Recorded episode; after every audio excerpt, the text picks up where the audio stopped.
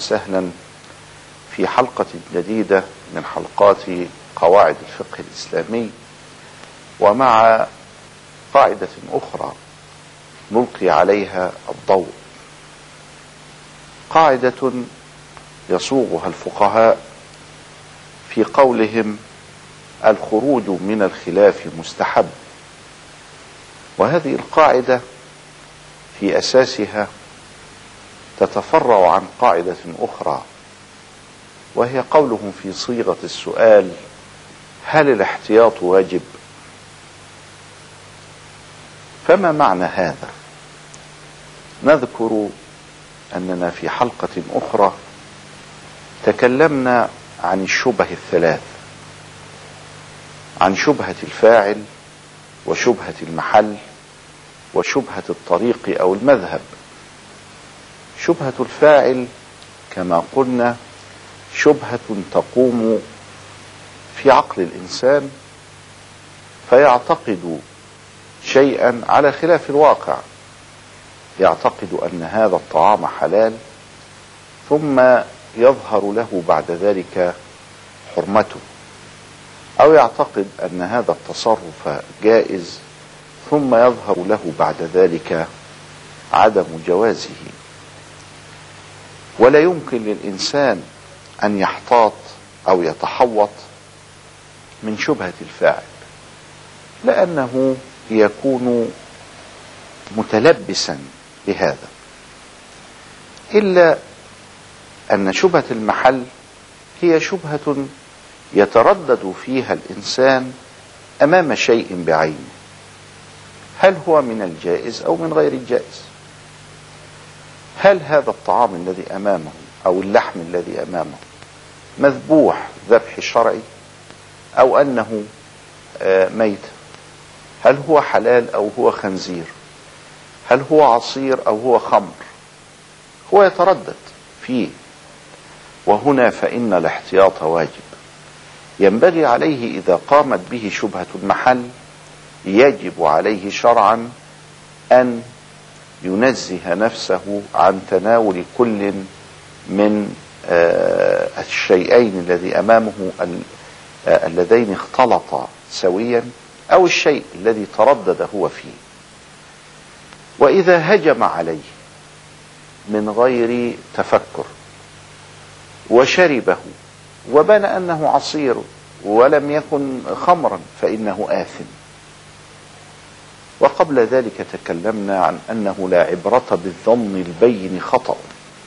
ولأنه لا عبرة بالظن البين خطأ فإنه يحاسب على هذا التجرؤ.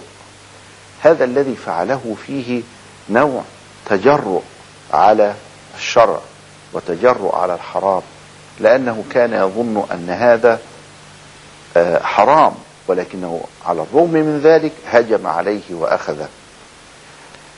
فالاحتياط في جانب شبهة المحل واجب وهذا هو الذي شاع في كلام كثير من عموم الناس الاحتياط واجب. فالاحتياط واجب إنما هو في شبهة المحل. نأتي مع قاعدتنا اليوم وهي قولهم الخروج من الخلاف مستحب. هذا يتحقق في شبهة المذهب الذي يطلق عليها شبهة الطريق. المذاهب تختلف. فيرى مثلا الشافعية أن حقيقة الغسل الذي أمرنا به في الوضوء هو سيلان الماء على أعضاء الوضوء أن ينتقل الماء من مكان إلى مكان. فقط ولكن المالكية يرون أنه لا بد من الدلك حتى يتحقق حقيقة الغسل. حتى نخرج من هذا الخلاف إذا يستحب حتى للشافعي أن يدلك أعضاءه في الوضوء وفي الاغتسال ليخرج من خلاف الشافعية والمالكية في حقيقة الغسل. مثلا استيعاب الرأس بالمسح. رسول الله صلى الله عليه وسلم فيما ورد عنه كان يقبل ويدبر. ومعنى يقبل ويدبر أنه يضع يده الشريفة على رأسه فيدبر بها ثم يقبل بها لمقدمة رأسه. وهذا استعمال عربي لطيف يقبل ويدبر بالرغم أن الذي يصنعه الإنسان هو أنه يدبر أولا ثم يقبل. ولكن العرب تركب أشياء من هذا القبيل وتسير عليها. فتقول يراه صباح مساء. لا تقول العرب مساء صباح بالرغم أنه جائز. صيف شتاء لا تقول شتاء صيف. فكذلك هنا في الحديث يقول يقبل ويدبر أي أنه يدبر ويقبل لكن تركيبة العرب هكذا. فكان يمسح رأسه كلها. الشافعية يقولون إن الفرض هو مسح بعض الرأس والمالكية يقولون إن الفرض هو مسح كل الرأس. المكلف يفعل ما كان يفعله رسول الله صلى الله عليه وسلم لأن الخروج من الخلاف مستحب وهذا خلاف وقع في المذهب. يختلف العلماء هل المني طاهر؟ فيقول الشافعية إن المني طاهر ويقول غيرهم إن المني ليس بطاهر فيجب غسله. فللخروج من هذا الخلاف يجوز للإنسان أن يخرج منه بأن يغسله.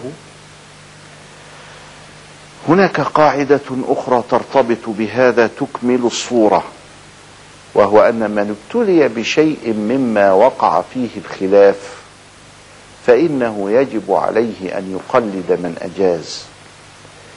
إذا إذا حفظت آه هذه القواعد أجبت على كثير جدا من الأسئلة التي آه آه يصادفها الإنسان في حياته.